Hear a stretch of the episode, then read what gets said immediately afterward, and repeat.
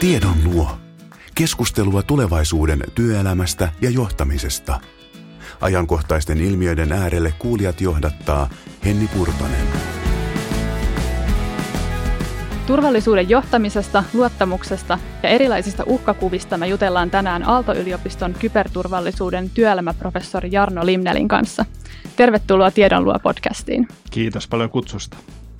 Sen lisäksi, että olet Aalto-yliopistossa, olet myöskin dosenttina kolmessa muussa yliopistossa sekä sotatieteiden tohtori ja tutkinut väitöskirjassa Suomen uhkakuvapolitiikkaa 2000-luvun alussa.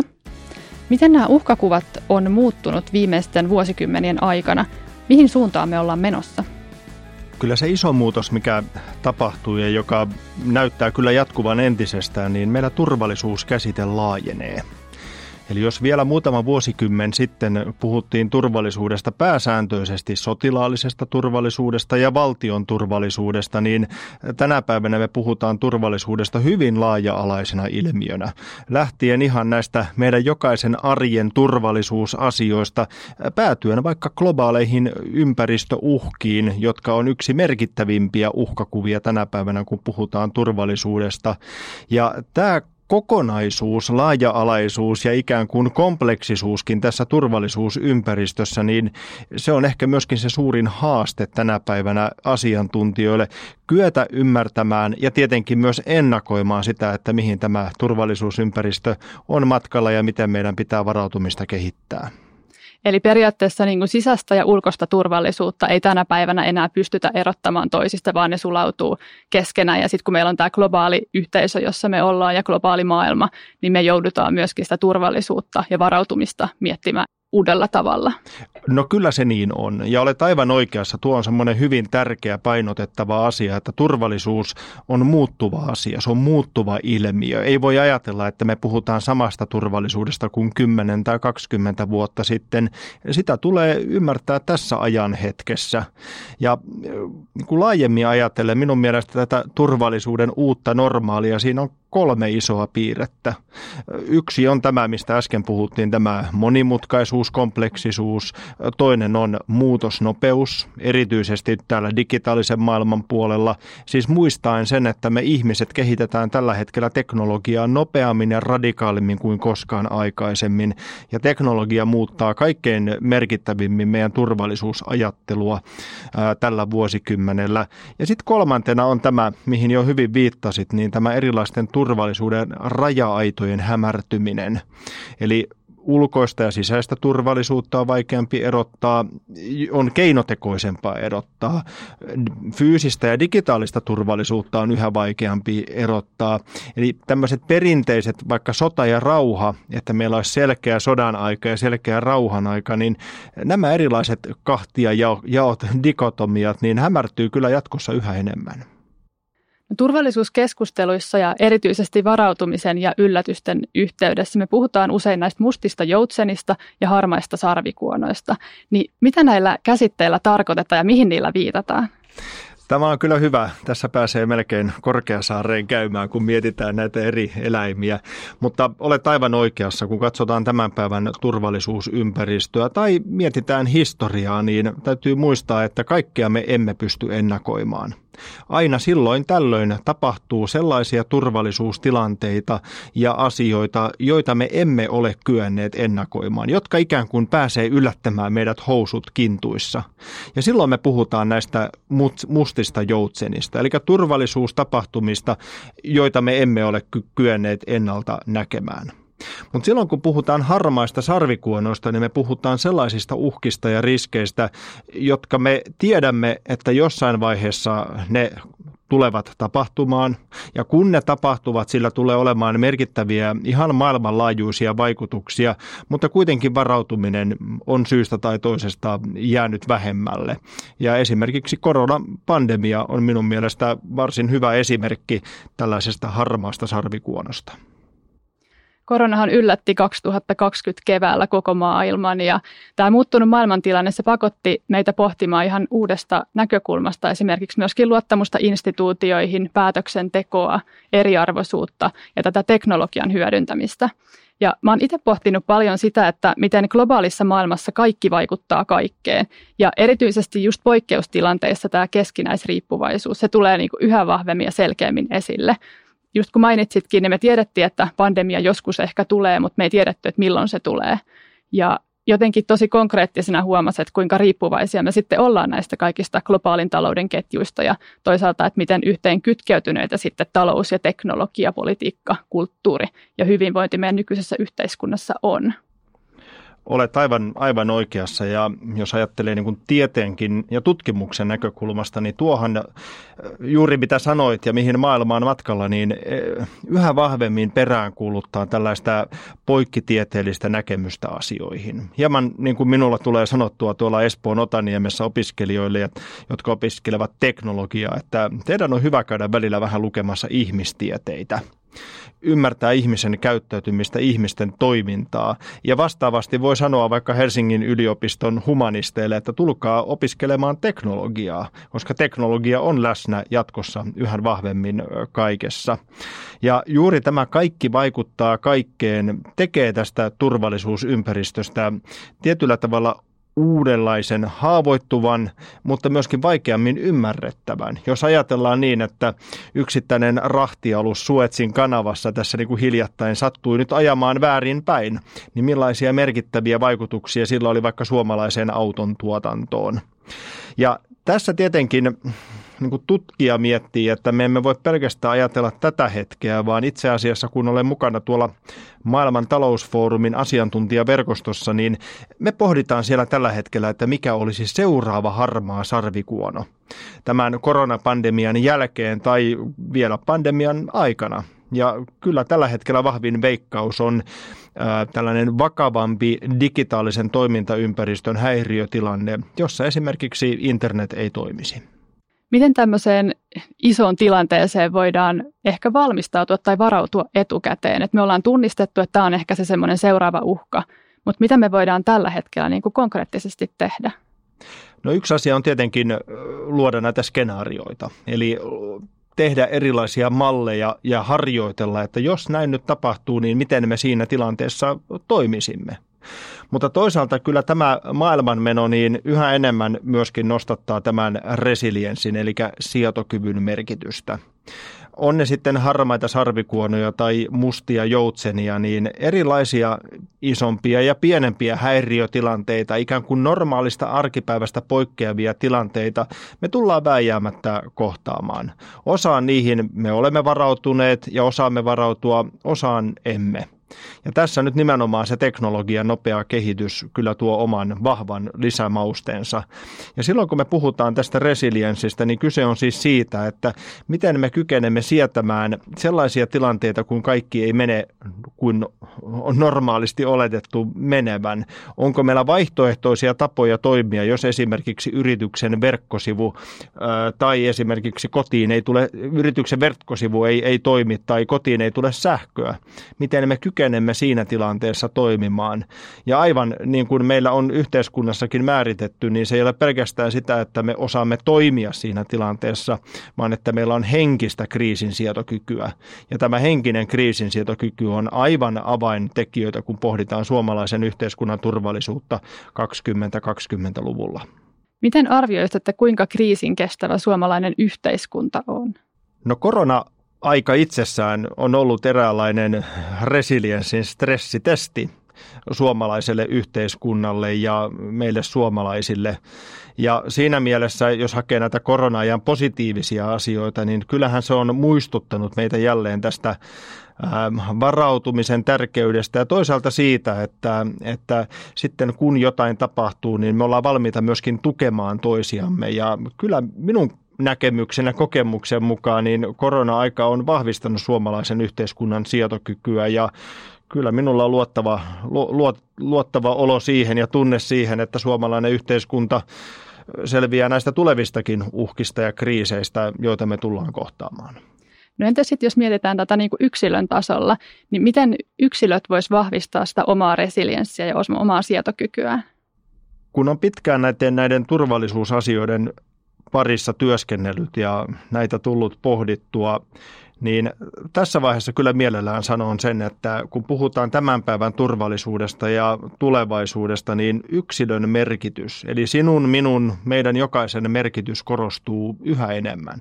Se, miten me käyttäydytään vaikka verkkomaailmassa, se, miten me olemme varautuneet esimerkiksi kodin sähkökatkoon, tai mikä on meidän henkinen tämmöinen stressinsieto tai kriisinsietokyky, niin nousee yhä suurempaan merkitykseen. Ja silloin se tarkoittaa kyllä sitä, että esimerkiksi omilla valinnoilla tuolla verkkomaailmassa, niin sillä on yhä suurempi merkitys siihen, että miten turvallisesti ja ennen kaikkea turvallisen tuntuisessa Suomessa me jatkossa elämme. Ja jos ajattelee nyt asiaa tutkimusten kautta, niin kaikkein tärkein niin resilienssin kuin turvallisuuden tunteenkin kannalta, niin on itse asiassa se jokaisen meidän oma tunne siitä todellisuudesta. Ja jos me pystymme itse luomaan sellaista sietokykyä, esimerkiksi varautua siihen sähkökatkoon tai varautua siihen, että internet ei toimi tai jotain muuta, jos meillä on siihen ikään kuin kykyä, niin se heijastaa varsin vahvasti siihen ympärille myös sellaista luottavaisuutta ja turvallisuuden tunnetta. Ja tässäkin mielessä niin jokaisen meidän vastuu huolehtia turvallisuudesta ja luottamuksesta niin korostuu yhä enemmän. Jotenkin, että jos miettii omien isovanhempien ikäluokkaa, niin vanhalla kansalla oli tapana aina varautua kriiseihin ja säilöttiin ruokaa ja tehtiin muita käytännön toimia. Talveksi tehtiin riittävästi puita, joilla lämmittää taloa ja säästettiin pahan päivän varalle. Niin jos miettii niin kuin yritysten näkökulmasta, että yksilöistä puhuttiinkin, että yksilöllä on tosi iso vastuu esimerkiksi täällä digitaalisessa ympäristössä, että miten toimii turvallisesti ja sitä kautta pystyy sitten niin kuin vähentämään ehkä niitä riskejä, mitä kohdistuu siihen omaan, omaan niin kuin tietokoneeseen tai sitten siihen omaan niin kuin digitaaliseen ympäristöön. Niin miten sitten nämä yritykset, että kuinka valmistautuneita ja varautuneita yritykset on erilaisiin häiriö- ja poikkeustilanteisiin Suomessa?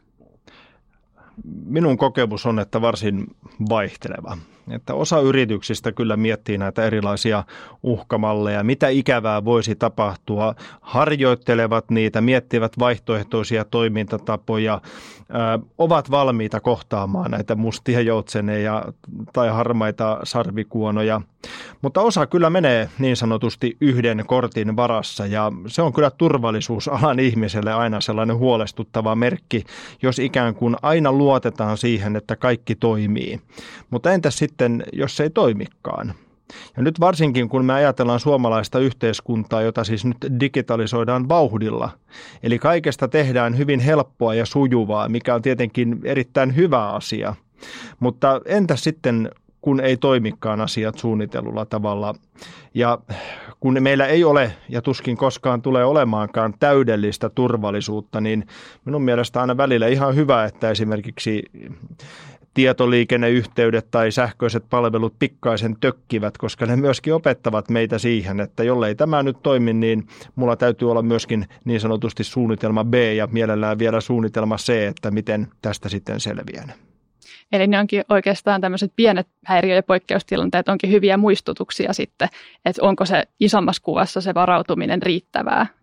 Kyllä se näin on. Ja se myöskin opettaja muistuttaa, niin kuin sanoit aivan oikein, että meillä ei ole semmoista täydellistä yhteiskuntaa. Meillä ei ole täydellistä turvallisuutta syystä tai toisesta, tahallisesti tai tahattomasti aiheutuneita erilaisia kriisiä, häiriötilanteita tullaan kohtaamaan. Ja kyse on enemmänkin siitä, että miten me kykenemme näistä häiriötilanteista mahdollisimman nopeasti selviämään ja toisaalta aina ottamaan myöskin oppia ja sitä kautta kehittämään sitä varautumista. No miten tämmöiset kriisit voitaisiin kääntää liiketoimintaa vahvistaviksi asioiksi?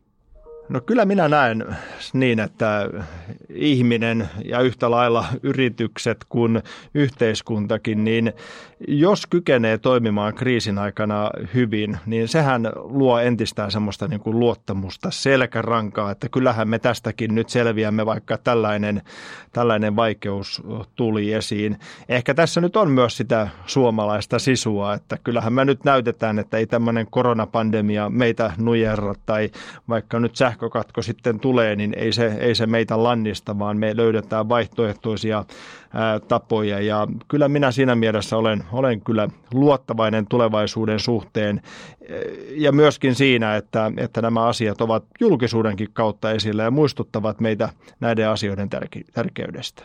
Puhuitkin luottamuksesta tuossa ihan hetki sitten ja just tähän niin kuin digitalisaatioon ja teknologiaan liittyen ja myöskin sitten niin kuin yleiseen niin kuin turvallisuuden tunteeseen liittyen, niin mitä niin kuin turvallisuuden ja luottamuksen ylläpitäminen yhteiskunnassa vaatii, että me pystytään vaalimaan sitä turvallisuuden tunnetta? No nyt me ollaan kyllä aivan ydinasioiden äärellä meillä tuolla Aalto-yliopistossa, kun opetetaan kyberturvallisuutta, turvallisuusjohtamista, turvallisuuskulttuuria, turvallisuuteen laajemminkin liittyen asioita, niin me käytetään siellä sellaista yhtä viitekehystä, jonka keskellä ei ole enää sana security tai safety, siis turvallisuus, vaan me olemme korvanneet sen sanalla luottamus. Ja itse asiassa kun pohtii vähän syvällisemmin, niin hyvin monet turvallisuuteen liittyvät kysymykset ja asiat, niin me puhumme itse asiassa luottamuksesta. Miten me kykenemme ylläpitämään luottamusta vaikka meidän viranomaisiin, poliittisiin päättäjiin, meidän oikeuslaitokseen. Ja sanoisinpa, että tässä on kyllä niin kuin suomalaisen turvallisuuden kannalta se aivan ydinasia, että meillä tämä luottamusrakenne säilyy tässä yhteiskunnassa, koska se on turvallisuuden perusta. Minun ajatuksissa turvallisuus ja luottamus kulkevat käsi kädessä. Ilman turvallisuutta ei ole luottamusta, eikä ilman luottamusta ole turvallisuutta. Ja täytyy vielä mainita, kun tuossa hiljattain teimme laajan nuorisotutkimuksen. Siis kysyttiin suomalaisilta nuorilta, että mitä he ajattelevat turvallisuudesta, tulevaisuudesta, mitkä on asioita, mitä meillä tulee muuttaa ja mitkä tulee säilyttää. Sen koko tutkimuksen voi tiivistää siihen, että nuorten mielestä turvallisuuden tärkein ylläpidettävä tekijä meillä yhteiskunnassa on luottamuksesta huolehtiminen. Ja tästä luottamuksesta, niin kuin tiedetään, niin siitä on huolehdittava ihan joka päivä. Miten me voidaan sitten varmistaa, että esimerkiksi digiyhteiskunta tuu jakamaan ihmisiä voittajiin ja häviäjiin, että toisilla on esimerkiksi erinomaiset taidot ja valmiudet toimia siellä digiyhteiskunnassa ja digitaalisessa ympäristössä ja sitten toisilla taas nämä taidot jää vähän heikommiksi? No siinäpä se erinomainen huomio minua vähän harmittaa välillä se, että nyt kun me varsinkin puhutaan teknologiasta ja digitalisaatiosta, niin mehän puhutaan paljon teknologiasta nimenomaan. Mutta meidänhän tulisi ensisijaisesti puhua ihmisestä. Ja nyt me eletään maailmassa, jossa siis teknologian kehitysvauhti entisestään nopeutuu. Ja se iso kysymys on, niin kuin viittasit, nyt se, että miten ihminen ja ihmisten osaaminen pysyy tässä mukana. Ja ihan yhtä lailla, kun ajatellaan meidän digiyhteiskuntaa tänä päivänä, niin kyllähän nämä esimerkiksi taidot, että me kykenemme toimimaan täällä digimaailmassa turvallisesti, me osaamme toimia siellä luottamusta herättää, niin nämä on aivan niitä keskeisiä kansalaistaitoja vauvasta vaariin. Ja tässä kyllä peräänkuulutan, peräänkuulutan tätä jatkuvan oppimisen merkitystä. Eli näiden asioiden on näyttävä ikään kuin jokaisen meidän niin sanotusti opetussuunnitelmassa enemmän ja vähemmän virallisessa ja varsinkin tässä viime aikoina olen huomannut, että ehkä niin kuin se isoin ryhmä, mikä minua mietityttää tällä hetkellä, on nämä seniorikansalaiset. Heissä on edelleen aika iso joukko, jotka eivät esimerkiksi ole koskaan käyttäneet internettiä. Ja samanaikaisesti meillä vaikka julkisia palveluita viedään yhä enemmän verkkomaailmaan. Ja tässä on kyllä meillä semmoinen yksi opetuksellinen haaste, että me kykenemme näitä perustietoja ja taitoja opettamaan näille seniorikansalaisille, mutta samanaikaisesti sanottuna niin myöskin ihan jokaiselle meistä. Hmm. Joo, tuo on just itse sama juttu, mitä mä oon kanssa paljon pohtinut, että lapset ja nuoret oppii koulussa just medialukutaitoa, kuvanlukutaitoa, just sitä lähdekriittisyyttä opetetaan vahvasti yliopistoissa ja faktan tarkistusta, että niistä on tullut semmoisia tämän päivän kansalaistaitoja. Mutta kuka opettaa sitten taas aikuisille näitä taitoja? Ja varsinkin just seniorikansalaiset ja just tämä palvelun näkökulma, että monet palvelut on verkkopalveluissa ja verkkoasiointi on lisääntynyt kaikissa virastoissa. Että miten me saadaan pidetty yhteiskunnassa kaikki mukana? Aivan olennainen, olennainen asia ja sitten samanaikaisesti niin mehän niin kuin turvallisuudenkin näkökulmasta niin esimerkiksi informaatiovaikuttaminen ö, voimistuu entisestään. Se voidaan tehdä yhä tehokkaammin, yhä kohdistetummin, yhä enemmän juuri sinun tunteisiin vedoten. Ja silloin on kyllä erittäin tärkeää, että me ollaan tietoisia tällaisista ilmiöistä.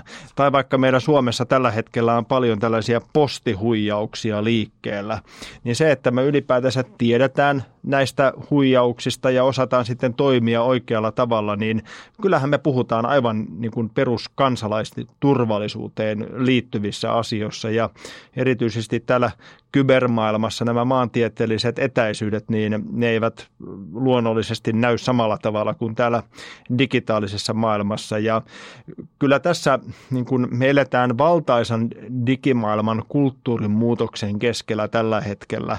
Ja sen keskellä on oltava ihminen ja ihmisten tietotaidon kehittäminen. Ja samalla kyllä huomaan se, täytyy vielä sanoa, että itse asiassa omat pohdinnat menee teknologian tulevaisuuden ja turvallisuuden suhteen yhä enemmän itse asiassa eettisiin ja moraalisiin pohdintoihin.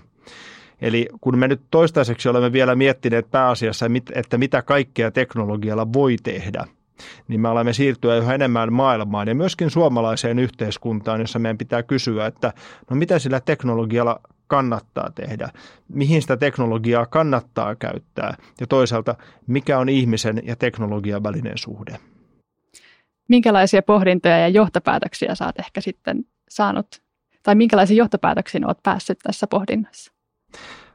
No kyllä kaksi semmoista keskeistä asiaa nousee omissa ajatuksissa esille. Ensinnäkin se, että tällaiset teknologiaan liittyvät eettiset ja moraaliset pohdinnot niin eivät saa jäädä pienten tutkijajoukkojen kahvi, kahvihuone- tai chattikeskusteluiksi, vaan nämä on merkittäviä yhteiskunnallisia kysymyksiä. Ja toinen on se, että nämä ovat hyvin pitkälti poliittisia kysymyksiä.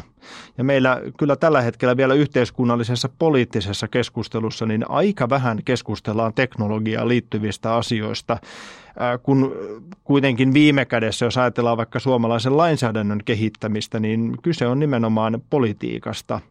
Jos nyt ajatellaan niin, että kyllähän meillä niin kuin teknologian puolesta olisi mahdollisuus luoda samanlainen valvontayhteiskunta kuin mitä on Kiinassa tällä hetkellä. Mutta me emme halua, koska meillä on Suomessa toisenlainen arvopohja. Tai vaikka voidaan ajatella, että me voisimme säätää lain Suomessa, että kaikkiin vastasyntyneisiin lapsiin laitetaan synnytyslaitoksella siru, jossa on tietyt ominaisuudet, vaikka GPS-paikannin. Mutta haluammeko sitä? Ja nämä on semmoisia isoja kysymyksiä, joissa sitten mennään niihin niin sanotusti filosofisiinkin pohdintoihin. Ja näiden merkitys kyllä nousee yhä enemmän ja toivon itse, että nousevat vahvemmin nimenomaan yhteiskunnalliseen keskusteluun. Mm. Kyllähän jonkin verran on käyty ehkä semmoista moraalista ja eettistä keskustelua, mutta hyvin vähän kuitenkin, että varmasti tulevaisuudessa tullaan käymään entistä enemmän, just kun mietitään, että mitä, minkälaisia oikeuksia tekoälylle voi antaa ja mikä sitten taas on se vastuu, mitä me samalla luovutetaan ja mistä me sitten niin kuin, minkälaisia päätöksiä ja päätösten seurauksia sitten meillä tulee olemaan tulevaisuudessa. Ehdottomasti ja yksi semmoinen aivan keskeinen periaate on läpinäkyvyys. Ja minun mielestä se, että mitä ikinä sitten teknologialla tehdään ja miten ikinä dataa kerätään ja analysoidaan ja sitä käytetään, niin läpinäkyvyys, rehellisyys näin suomalaisittain sanoen, niin on aivan keskeinen asia. Ja nimenomaan sen aikaisemmin keskustelun luottamuksen näkökulmasta. Tuo luottamus on tosi tärkeä ja jotenkin kun miettii sitä turvallisuuskeskustelua, niin välillä tulee sellainen fiilis, että se on aika negatiivissävytteistä. Ja me puhutaan just tietomurroista, terrorismista, poliittisesta kahtia jakautumisesta monessa eri maailmankolkassa. Paljon tunteita monella eri tasolla. Niin minkälaista retoriikkaa sä haluaisit, että tulevaisuudessa turvallisuuden ympärillä tulisi enemmän olemaan? Mitä retoriikkaa meidän tulisi vahvistaa myös sillä omalla toiminnalla ja omalla tekemisellä? Hyvin olennainen asia minua suoraan sanoen, kun turvallisuusasioiden parissa on koko työura tullut työskenneltyä, niin on harmittanut ja harmittaa edelleen, että pääsääntöisesti tämä turvallisuuskeskustelu on turvattomuuskeskustelua. Ja ehkä voisi sanoa, että kun kysyt, että miten tätä pitäisi sitten muuttaa ja millä tavalla retoriikkaa käydä, niin ehkä ensimmäisenä voisi ajatella niin, että käännetään turvallisuudesta puhuessa niin suupielet ylöspäin sen sijaan, että keskitytään yleensä aina niihin uhkiin ja riskeihin ja puhutaan hyvin pelottavista asioista.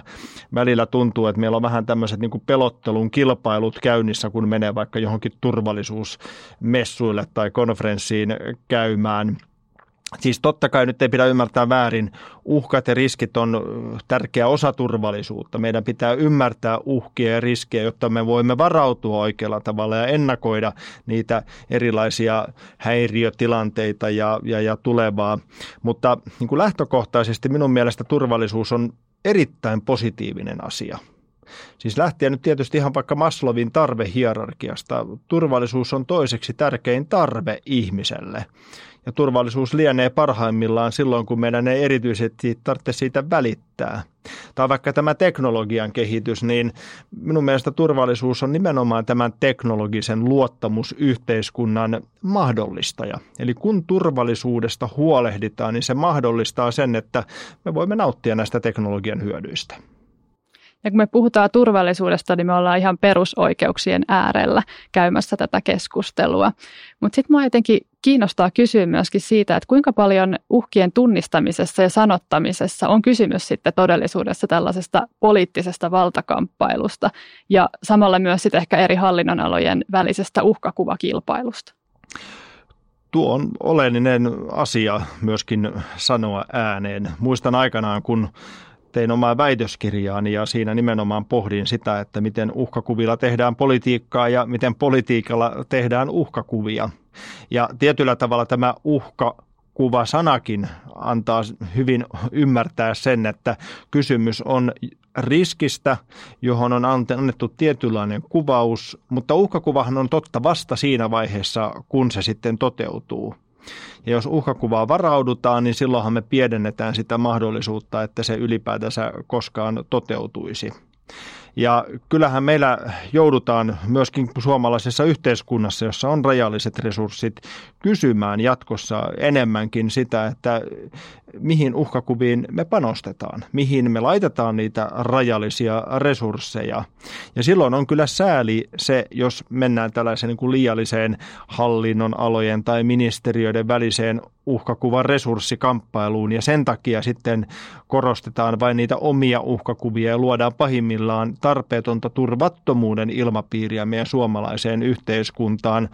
Ja tämä on kyllä, niin kuin tutkimuksetkin on viime aikoina osoittaneet, niin antaa minun mielestäni haasteen tämän päivän yhteiskunnalle miettiä sitä, että onko meillä niin sanotusti nämä yhteiskunnan turvallisuusrakenteet nyt aivan ajantasalla.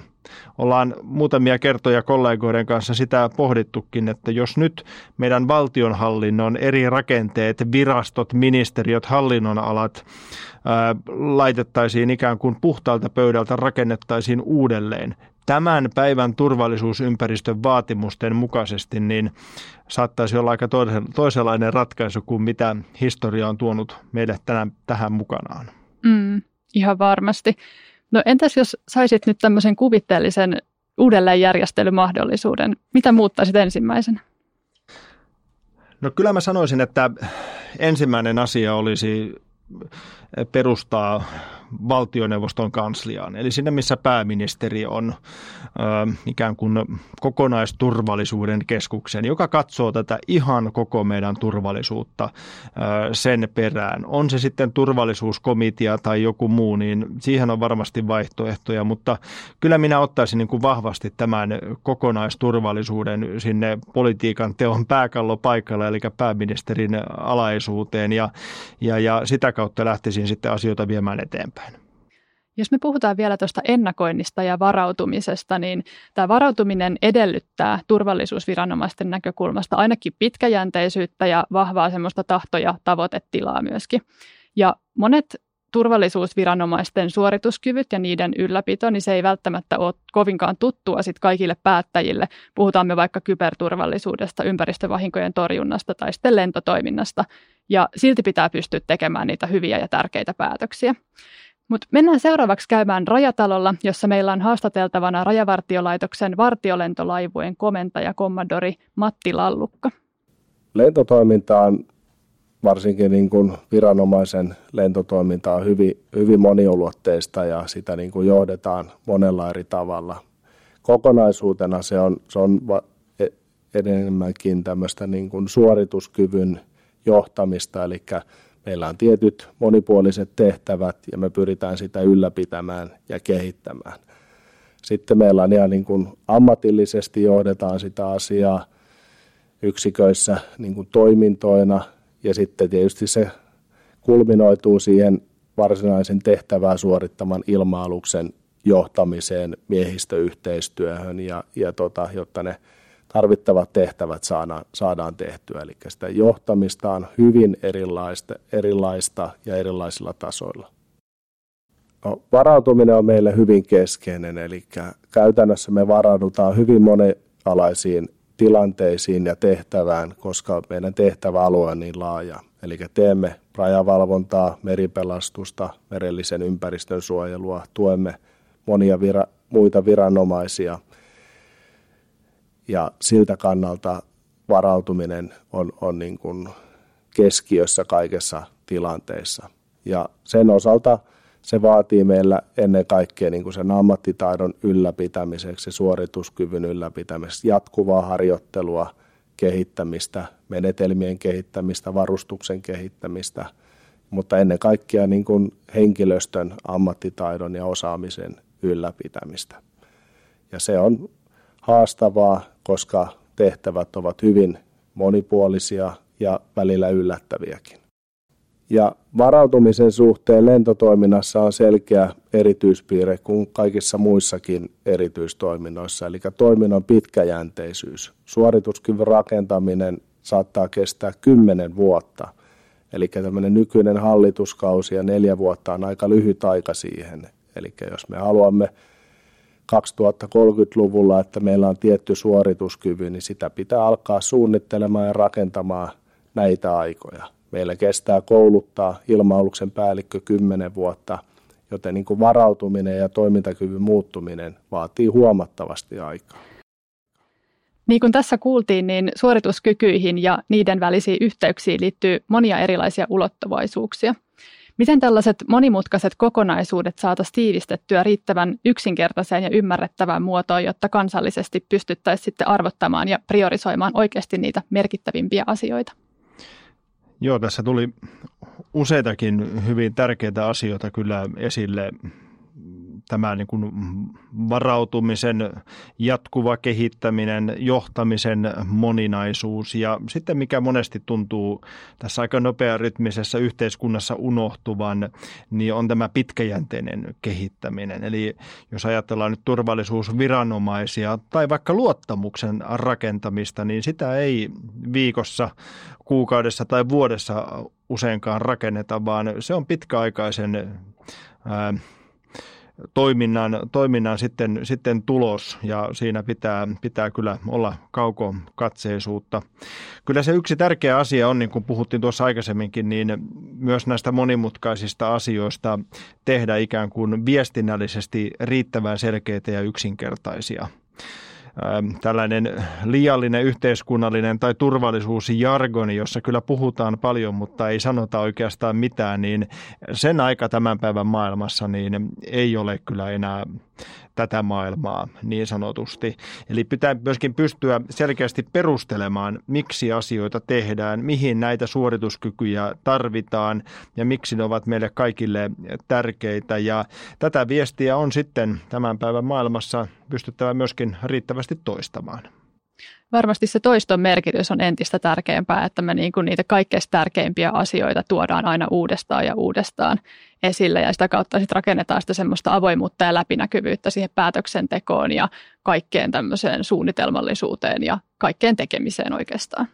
No se on ihan totta. Se on kyllä ihan, ihan totta ja sitten samanaikaisesti muistaa se, että nämä asiat muuttuu ja kehittyy ja ikään kuin tämän päivän turvallisuusmaailmassa, niin tätä ei vaikka yritysmaailmassa, niin ei voi ajatella niin, että ensimmäisellä kvartaalilla hoitaa kuntoon ja sitten huokaisee, että huh, palataan ensi vuoden alussa asemaa asiaan. Ei. Tämän päivän maailma on sellainen, että näitä on ikään kuin mietittävä – mietittävä jokaisessa kokouksessa, jokaisen tilannearvion pohjalta, niin siinä on nämä turvallisuusasiat oltava mukana. Ei tietysti tarvitse liioitella, mutta toisaalta huomioida se, että turvallisuus on siinä mukana. Ja silloin me puhutaan nimenomaan siitä luottamuksen jatkuvasta ylläpitämisestä ja vahvistamisesta. Ja tähän liittyy myös sitten aika vahvasti se osaamisen kehittäminen ja jatkuva päivittäminen myöskin. No se on ihan ehdottomasti näin ja, ja, ja kyllä se kaikkein tärkein turvallisuuden tekijä kaikista näistä monimutkaisuuksista ja teknologiasta ja muista tämän päivän haasteista huolimatta, niin se on ihminen. Se on ihan jokainen meistä. Ja sitä ei saa missään nimessä aliarvioida, vaan enemmänkin nostaa vahvemmin esille, että mikä merkitys on ihmisillä meidän toiminnalla ja meidän päivittäisillä valinnoilla siihen, että minkälaista turvallisuutta me Suomessa tehdään. Ja se, että tämä turvallisuus on jatkuvassa muutoksessa koko ajan ja tietysti se, että mitkä uhkat ja ongelmat nousee milloinkin esille ja miten me arvotetaan niitä, niin ne vaikuttaa siihen kokemukseen, että miltä se tilanne tuntuu, että onko se turvallinen vai, vai tuntuuko, että siinä on enemmän riskejä kuin turvallisuuden tunnetta. Mutta tämä oli mun mielestä kiinnostavaa, että sisäisen turvallisuuden selonteon mukaan 89 prosenttia suomalaisista kokee Suomen turvallisena maana ja 96 prosenttia ihmisistä kokee henkilökohtaisen turvallisuuden hyväksi tällä hetkellä. Minkälaisia ajatuksia tämä herättää sulle? No tosi hyviä ajatuksia. Siis täytyy sanoa, että jos 96 prosenttia toteaa tuolla tavalla, niin sehän on ihan huikea luku. Sanoisinpa, että siitä on jopa aika vaikea parantaa enää. No 4 prosenttia voi vielä, mutta, mutta siis todella kertoo myöskin siitä, että me ollaan Suomessa tehty turvallisuuden eteen oikeita asioita ja me suomalaiset ollaan läpi historian ollut varsin tämmöisiä turvallisuusorientoituneita. Me halutaan ottaa turvallisuusasiat vakavasti ja jos ajatellaan poliittisestikin, niin kyllä yleisesti aika vahva semmoinen konsensus on turvallisuuteen liittyvistä kysymyksistä, vaikka meidän ulko- ja turvallisuuspolitiikassa. Ja se antaa kyllä minun mielestä semmoisen hyvin vahvan luottamuksen sitten niin kuin tulevaisuuden varalle, että meillä on näin vahva turvallisuuden tunne tässä yhteiskunnassa. Ja sitten toisaalta täytyy myöskin nostaa esille se, että kun katsoo nyt tätä tämän päivän maailman kehitystä, niin kyllähän turvallisuus ja vakaus, luottamus yhteiskunnassa, niin se on yhä kovempaa valuuttaa maailmalla ja sitä arvostetaan yhä enemmän. Ja minä uskon, että turvallisuus hyvin laajastikin ajatellen, niin se on yhä vahvemmin suomalaisen yhteiskunnan ja meidän suomalaisten yritysten kilpailuetutekijä tulevaisuuden maailmassa. Minkälaisia ehkä tärkeimpiä päätöksiä meillä on nyt tulevaisuudessa tulossa, että me pystyttäisiin säilyttämään tämä hyvä asema, Suomen hyvä asema. Suomi on tilastojen valossa maailman turvallisin maa, maailman vakain valtio – mitkä on niin kuin tulevaisuudessa semmoisia tärkeimpiä päätöksiä, jotka meidän täytyy tehdä, että me pystytään säilyttämään tämä asema myöskin tulevaisuudessa? No jos meillä on näin hyvä konsepti tällä hetkellä, että 96 prosenttia tuntee olonsa turvalliseksi, niin voi sanoa, että ehkä kannattaa lähteä jopa liikkeelle siitä, että mitä meidän ei kannata muuttaa, mistä meidän kannattaa pitää kiinni. Ja silloin me puhutaan muun muassa luottamuksesta meidän viranomaisten toimintaan, oikeusjärjestelmään, yhdenvertaisuuteen tässä yhteiskunnassa. Ja sitä ei kannatakaan lähteä muuttamaan, vaan niistä kannattaa pitää huolta. Mutta kyllä mä nostaisin sitten kaksi asiaa esille, mihin on nyt erityisesti kyllä kiinnitettävä huomiota, että meillä tämä luottamus luvut säilyy näin korkeina. Toinen on tämä resilienssi, josta puhuttiin aikaisemmin, eli se on keskeinen osa luottamusta, että me kykenemme myöskin sietämään epävarmuutta. Ja meillä on sellainen tunne ja tieto siitä, että vaikka epävarmuutta tulee, niin me selviämme.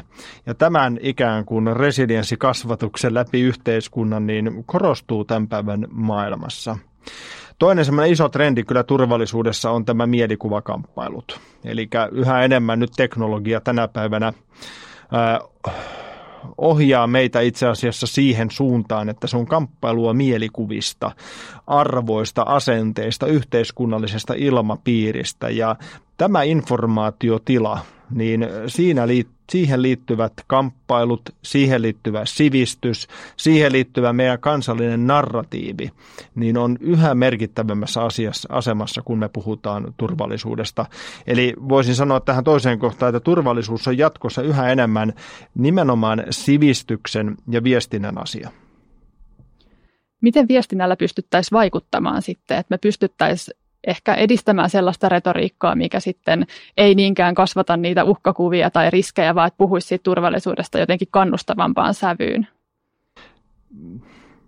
Kyllä mä sanoisin, että viestinnässä semmoinen ainakin minun sydäntä kaikkein lähinnä, niin on, on se sääntö, että ollaan rehellisiä. Eli se, mitä viestitään, niin viestitään rehellisesti. Mä uskon rehellisyyden voimaan hyvin, hyvin vahvasti.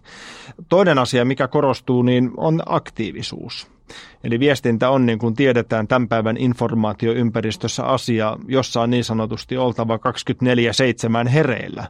Sitä on, siihen on kyettävä reagoimaan nopeasti. Että jos, jos ei nopeasti reagoi, niin kyllä se informaatiotila sitten kaikki ne somekohuineen ja muineen, niin täyttyy hyvinkin nopeasti. Ja tämä edellyttää kyllä sitten, sitten varsin ripeää toimintaa myöskin meidän julkiselta, julkiselta sektorilta ja meidän viranomaistoimijoilta.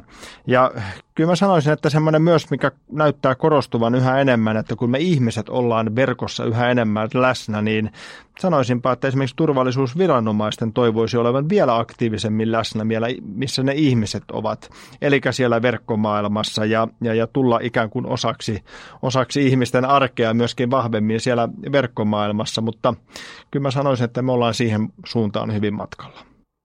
Eli hyvät ensimmäiset askeleet on jo otettu siihen suuntaan ja nyt vaan ehkä sitten lisätään vauhtia ja toivotaan, että mahdollisimman monet lähtis käymään sitä keskustelua ja sitten pystyttäisiin, koska jokuhan niistä asioista puhuu. Jos me ei viranomaiset olla siellä puhumassa, niin sitten joku toinen puhuu meidän suulla.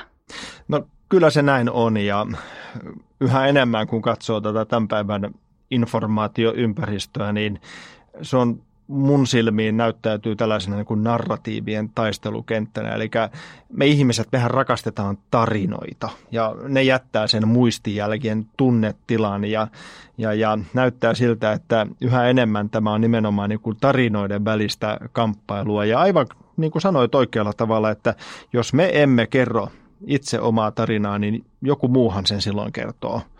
Ja sitähän me suomalaiset emme halua kyllä myöskin tämmöinen niin kunnioittava käytös ja hyvät käytöstavat täällä verkkomaailmassa, niin sillä on, sanoisinpa, että tämmöinen esimerkiksi yhteiskunnallisen keskustelun sävy, niin se on tämän päivän maailmassa ihan turvallisuuspoliittinen kysymys meidän suomalaiselle yhteiskunnalle. Ja tuen kyllä vahvasti esimerkiksi tätä Yleisradion aloittamaa hyvin sanottu hanketta, jossa nimenomaan kyetään niin kuin lisäämään ja vahvistamaan tämmöistä rakentavaa keskustelua toisen huomioon ottamista ja dialogia ja kuuntelemista ja, ja tätä niin kuin hyvää keskustelukulttuuria Suomeen. Ja nämä on aivan keskeisiä asioita, kun me puhutaan tästä luottamusyhteiskunnan tulevaisuudesta.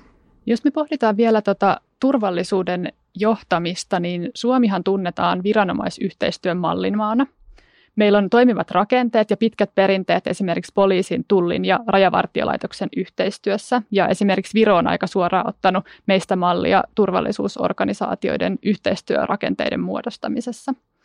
Niin puhutkin tästä, että, että turvallisuus voisi olla Suomelle yhä vahvempi kilpailutekijä ja myöskin tämmöinen ehkä vientituote tulevaisuudessa. Miten me voitaisiin brändätä tämä entistä paremmin?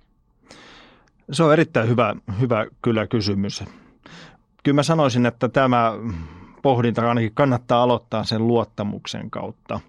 Et tuolla kansainvälisesti, kun paljon keskustelee eri tilaisuuksissa ja kollegoiden kanssa, niin kyllä siellä korostuu tämä kysymys, että kehen ja mihin voi luottaa nyt en puhu pelkästään niin kuin tietoturvasta, vaan puhun niin kuin laajemminkin tästä tämän päivän maailmasta. Ja näissä keskusteluissa on kyllä mukava sanoa, että tulee Suomesta. Ja voi ihan rehellisesti sanoa, että meihin voi luottaa. Me olemme sanamme mittaisia.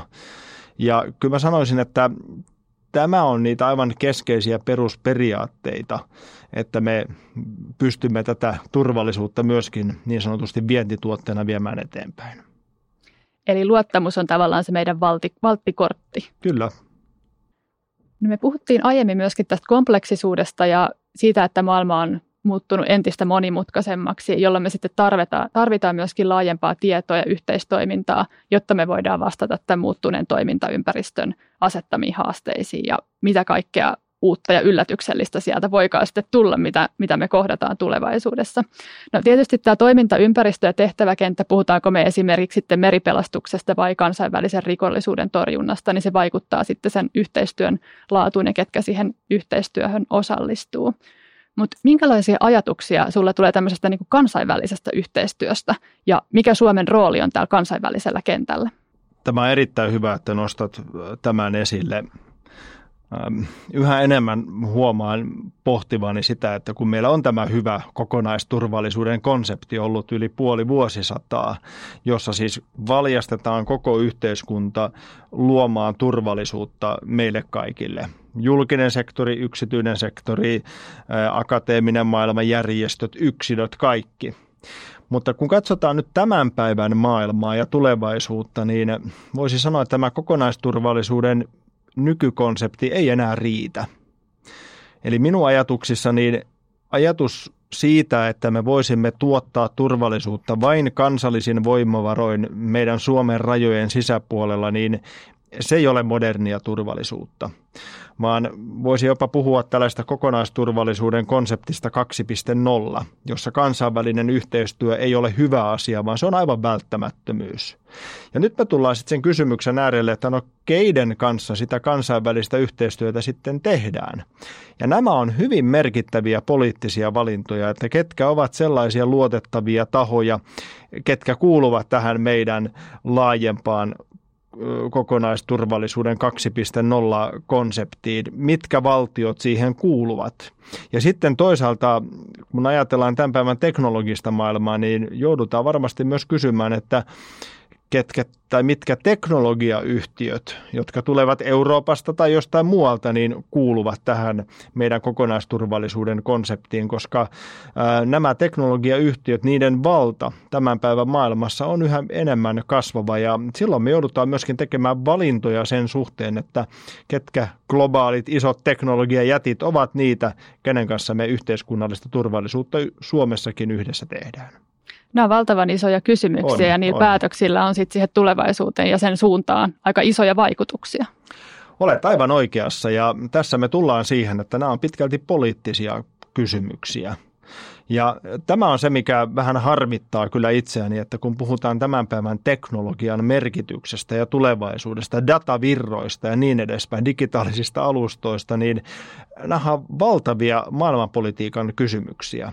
Ja jos ajatellaan vaikka Yhdysvaltojen ja Kiinan keskeisimpiä kiistakysymyksiä tänä päivänä, niin nehän ovat teknologiapolitiikkaa.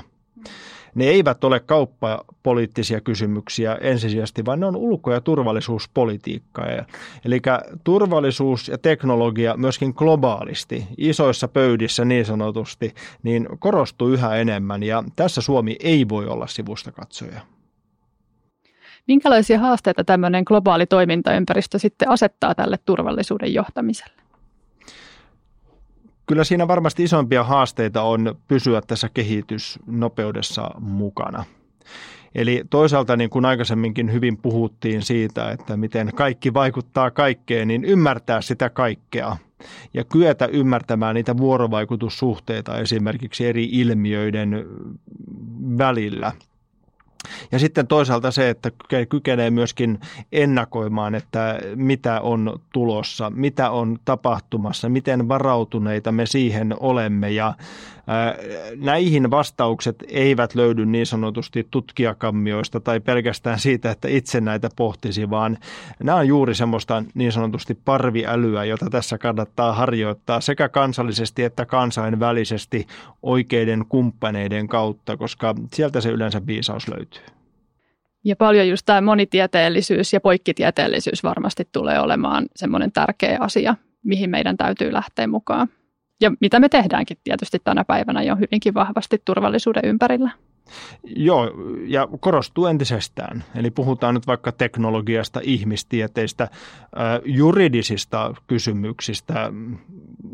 Kannattaakin katsoa näitä eri asioita ja ilmiöitä ikään kuin erilaisten tieteellisten silmälasien läpi, koska se on ensinnäkin se on aika välttämätöntä ja toisaalta niin siinä saattaa löytyä ihan uusia näkökulmia, miten me voimme myöskin turvallisuutta vahvistaa. Jos sun pitäisi tiivistää turvallisuuden johtamisen kolme semmoista tärkeintä pointtia, mitkä ne olisi? ensimmäinen pointti olisi tilannekuva, eli olla tietoinen siitä, että mitä tässä ympärillä tapahtuu, hyviä ja myöskin niitä uhkia ja riskejä.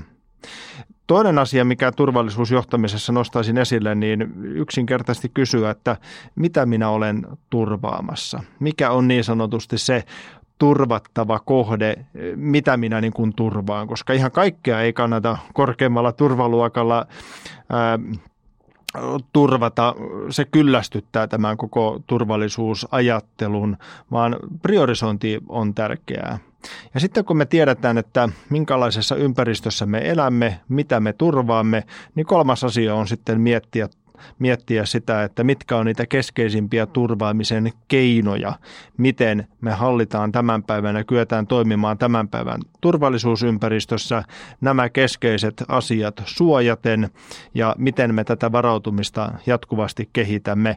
Ja sitten jos sallit, niin lisään vielä neljänneksi tämän sietokyvyn, että olemme myöskin valmiit, valmiita kohtamaan tilanteet, jossa kaikki ei sujukkaan suunnitellusti.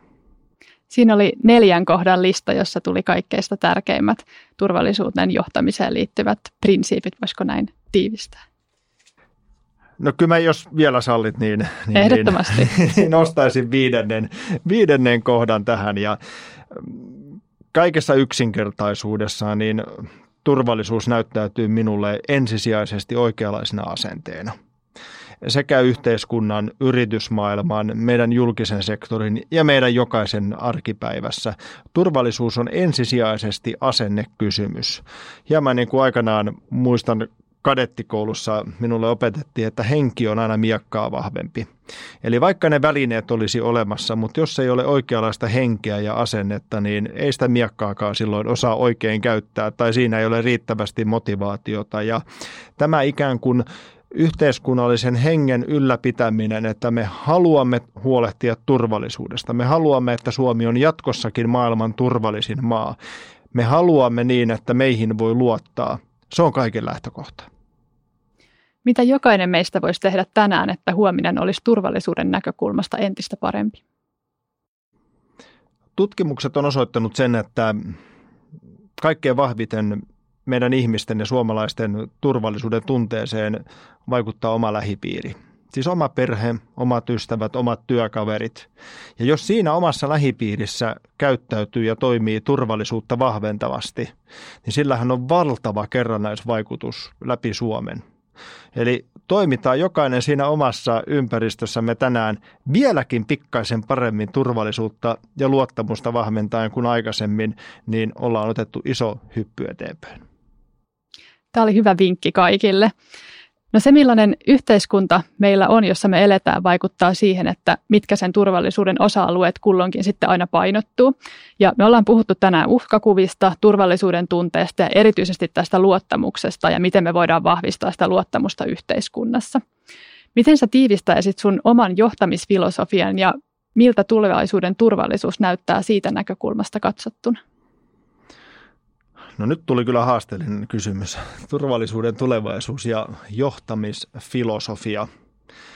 Kyllä mä oikeastaan lähtisin sitä johtamisesta liikkeelle ja johtamisessa minun ajattelussa korostuu päämäärän osoittaminen.